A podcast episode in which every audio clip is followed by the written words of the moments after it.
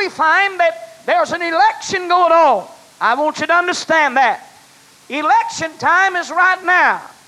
Even though you're called to be a saint, even though God's pulled you out of sin, I want to say tonight that does not assure you a place in heaven.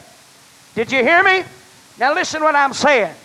Just because God filled you with the Holy Ghost, just because one day God got a hold of you and God dealt with your heart and began to deal with your soul and deal with your mind, and one night you came to an altar and repented of your sins and got baptized in Jesus' name and filled with the Holy Ghost with the evidence of speaking in other tongues, that, my friend, does not guarantee you that right then that you are on your way to heaven.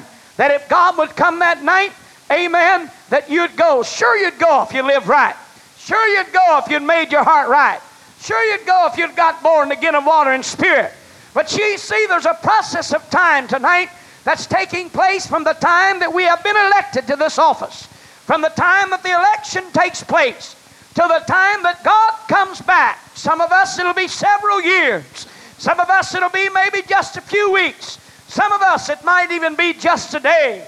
But the thing about it is, we've got to realize that if we're in this thing, amen, and God's choosing us, once we are chosen and become a saint of God, elect, we have got a position in heaven reserved for us. But we just cannot stop living like we ought to live and doing like we ought to do and go on and take the office that God has set aside for us. Let me explain myself tonight. We are living in a time that when a man runs for public office, that he gives every promise that he can make. And friend, I want to tell you one thing right now. When he wins that election, he had better walk the chalk, because the eyes of the political world are upon him. And friend, when one night God gets a hold of us and God fills us with his divine spirit and gives us the Holy Ghost with the evidence of speaking in other tongues, and we become the elect of God, if you please, I want to say to you, friend, you'd better walk the chalk until the time that you're ushered into the presence of Almighty God, until you take that permanent position in eternity, because the eyes of all Christianity, if I can use that term, are watching every move you make and everything you do. So the Bible said in verse number twelve, "Put on therefore as the elect of God." Then he said, "Holy and beloved."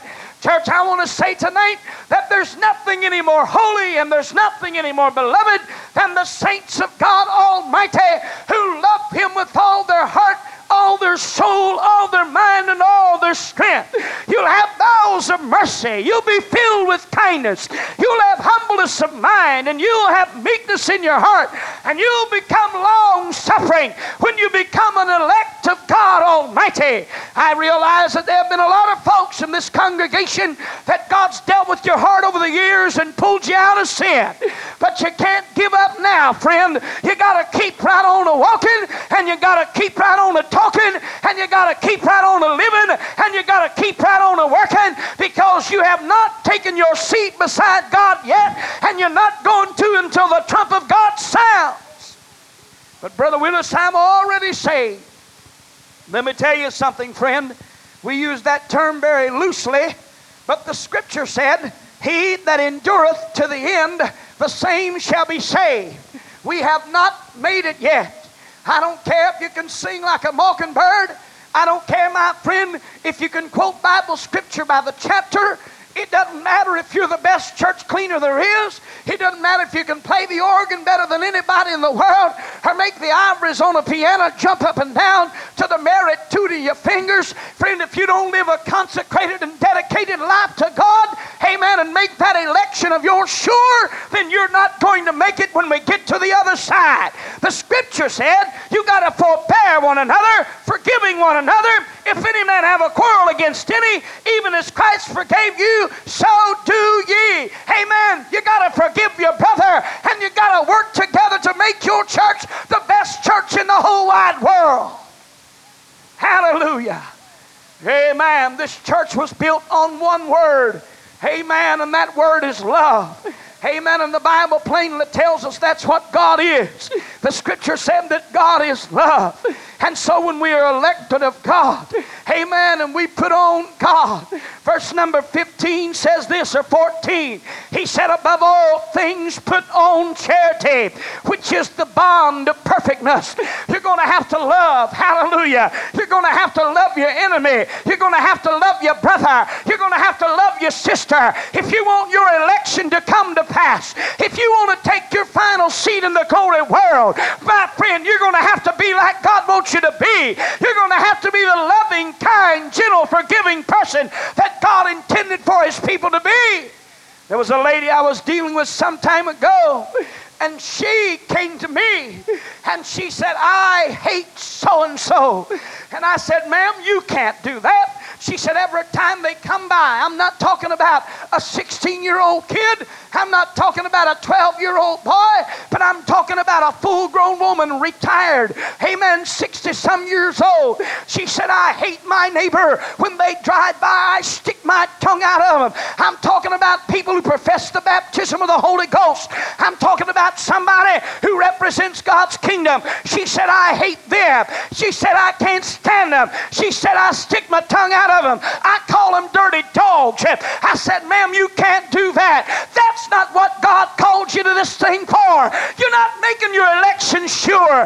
Friend, you need to flow with the love of God so men and women will see that regardless of what they do to you, you can kill them with kindness and let them know that God is love. Hallelujah.